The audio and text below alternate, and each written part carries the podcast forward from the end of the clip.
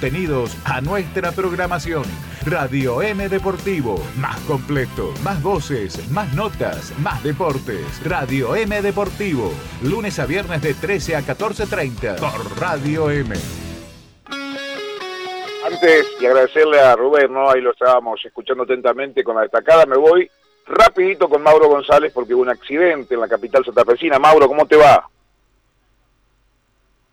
¿Lo tengo, Mauro?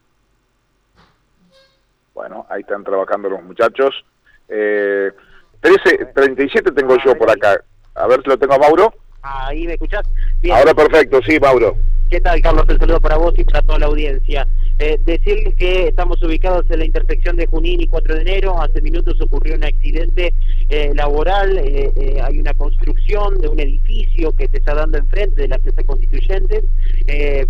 Eh, un operario que, estaba trabajando aquí eh, cayó en altura, eh, lo que nos dicen que serían de varios pisos, eh, y cayó sobre lo que es una zona de una terraza que, está con un edificio lindante.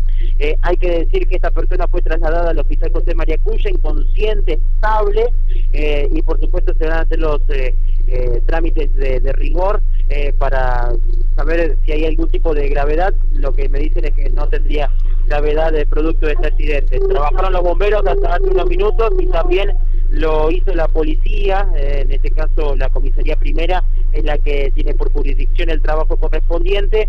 También se ha finalizado con el trabajo de la jornada laboral propia de, este, esta obra en construcción, por supuesto a la espera de, de la llegada de, de, los peritos y que puedan evaluar lo que sucedió allí adentro. Por suerte esta persona se encuentra estable, eh, no corre riesgo su vida a pesar de haber sido una caída grave en altura.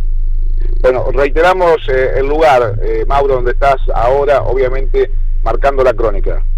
Estamos en Junín, al 3000, entre 4 de enero y Urquiza. Recién se acaban de retirar los bomberos, se puede circular con normalidad. Gracias, Mauro, un abrazo. Abrazo, hasta luego. Bien, Gastón, seguimos con, vamos a escucharlo a Bernardo y después vamos a, a, a prolijar con el Tanazaro.